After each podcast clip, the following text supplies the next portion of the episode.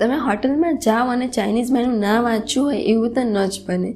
બધાને ચાઇનીઝ ખૂબ જ ભાવે, ખાસ કરીને નાના બાળકોને. ત્યારે અચૂક એવો પ્રશ્ન થતો હશે કે, આ ચાઇનીઝ વાનગીઓએ ચીનથી ભારતની સફર કેવી રીતે કરી હશે? શું ચીનમાં પણ આ જ વાનગીઓ ખવાતી હશે? પણ આ બધા પ્રશ્નોનો જવાબ છે ના. હું શ્રુતિશા ચાઇનીઝ વાનગીઓના ઉદ્ગમની વાર્તા સ્વાદ સ્ટોરીમાં લઈને આવી છું.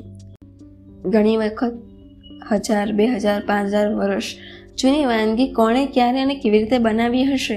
તે કહેવું અથવા તો શોધવું મુશ્કેલ છે, કારણ કે વર્ષો પહેલાં ઇતિહાસના પાને નામ ચડ્યા હોય પણ ખરા, ન પણ હોય, અથવા તો વર્ષો પહેલાં એ ક્યાંક નાશ પામ્યા હોય.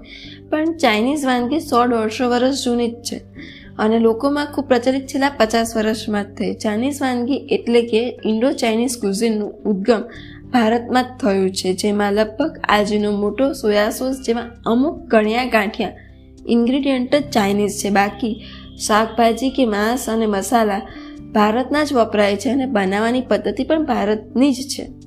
ઈસવીસન સત્તરસો ઇઠ્યોતેરમાં યાંગ તાઇચો ચીનથી ભારત સ્થાયી થવા માટે આવ્યા એ રેકોર્ડ પહેલવેલા મળે છે. તે કોલકાતામાં સ્થાયી થયા.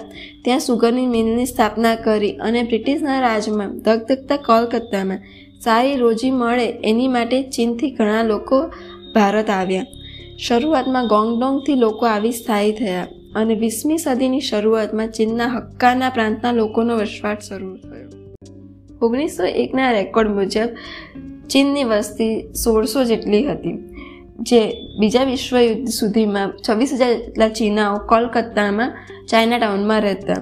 મોટાભાગના તેઓ ડેન્ટિસ્ટ જૂતાના વેપારી, બ્યુટી પાર્લર, સુથાર સોસ મેન્યુફેક્ચરિંગ અને રેસ્ટોરન્ટ જેવા ધંધા કરતા.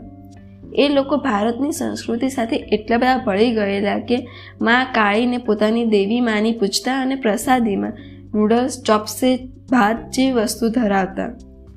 ચાઇનીઝ વાનગીઓનું ભારતીયકરણ અહીંયા મળતા વેજીટેબલ અને માંસ આધારિત હતું અને રેસ્ટોરન્ટના ધંધામાં અહીંયાના લોકોને ભાવે તેવી પદ્ધતિથી બનાવતા.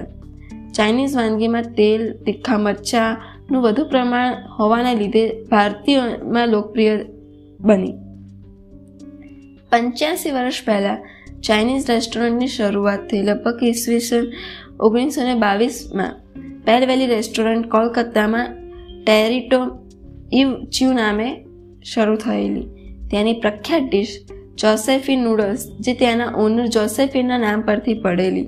તે પછી કોલકાતામાં ઘણી બધી ચાઇનીઝ રેસ્ટોરન્ટો ખુલી, જેમાં ફેટ મામા અને કિમફા જેવી રેસ્ટોરન્ટ ફેન્સી નામની વાનગીઓ પીરસી, જેવી કે ઓગસ્ટ મૂન, રોઝ અને ફેરી ડ્રેગન ચિકન. કોલકાતાથી આ વાનગીઓ મુંબઈ પહોંચી તેમાં કદાચ ખૂબ મોટો ફાળો નેલ્સન વાંગનો છે.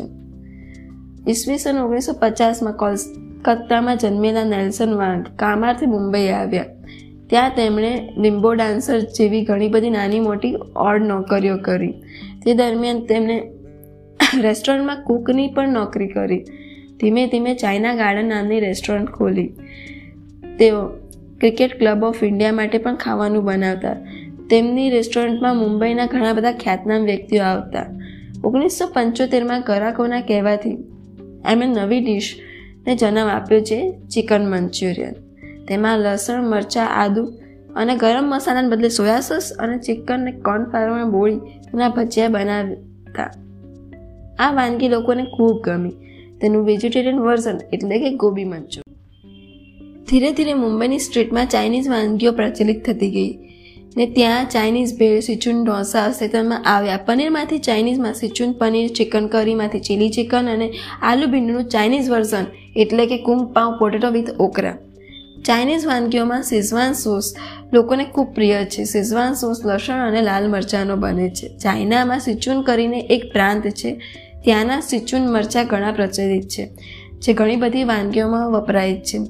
જેના પરથી શેઝવાન સોસ અસ્તિત્વમાં આવ્યો છે. એ સિચુન મરચાં દેખાવે ઘણા ખરા કાળા મરી જેવા લાગે.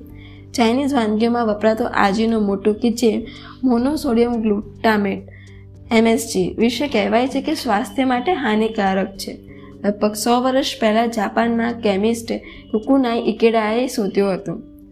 એમએસજીનો ચાઇનીઝ વાનગીઓમાં ખૂબ ઉપયોગ થવા લાગ્યો. ઓગણીસો સાહીઠમાં ડૉક્ટર રોબર્ટ હોમન વોકે ફરિયાદ કરી કે તેમને ચાઇનીઝ ખાધા પછી તબિયત બગડી અને લોકોને અપીલ કરી કે તેમને પણ આ પ્રકારની ફરિયાદ હોય તો જણાવવી. લોકોની પણ ફરિયાદ મળવા લાગી. તેના પરથી તારણ કાઢી લેવામાં આવ્યું કે એમએસજીનો ઉપયોગ સ્વાસ્થ્ય બગાડે છે. સાયન્ટિસ્ટોએ તેની ઉપર રિસર્ચ ચાલુ કર્યા.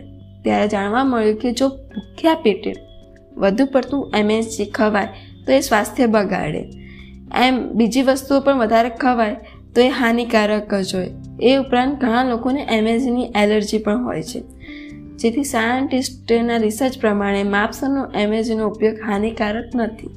તથા એમએસજી ઘણી બધી વસ્તુઓમાં કુદરતી રીતે પણ મળે છે, જેવી કે ટામેટા સી ફૂડ પરમેઝિન ચીઝ અખરોટ સોયા સોસ મશરૂમ વટાણા વગેરે વગેરે. ઘણીવાર આપણી ધારણા કરતાં વસ્તુ અલગ જ હોય છે, જે ચાઇનીઝ વાનગીઓ માટે ખાસ લાગુ પડે છે. ફક્ત નામ ચાઇનીઝ, બાકી તો ભારતીય જ. આવી રીતે ફરી મળીશું નવી વાતો. જેવી કે ભારતીય વાનગીઓનું વૈશ્વિકીકરણના વિષય સાથે, ત્યાં સુધી ટાટા બાય બાય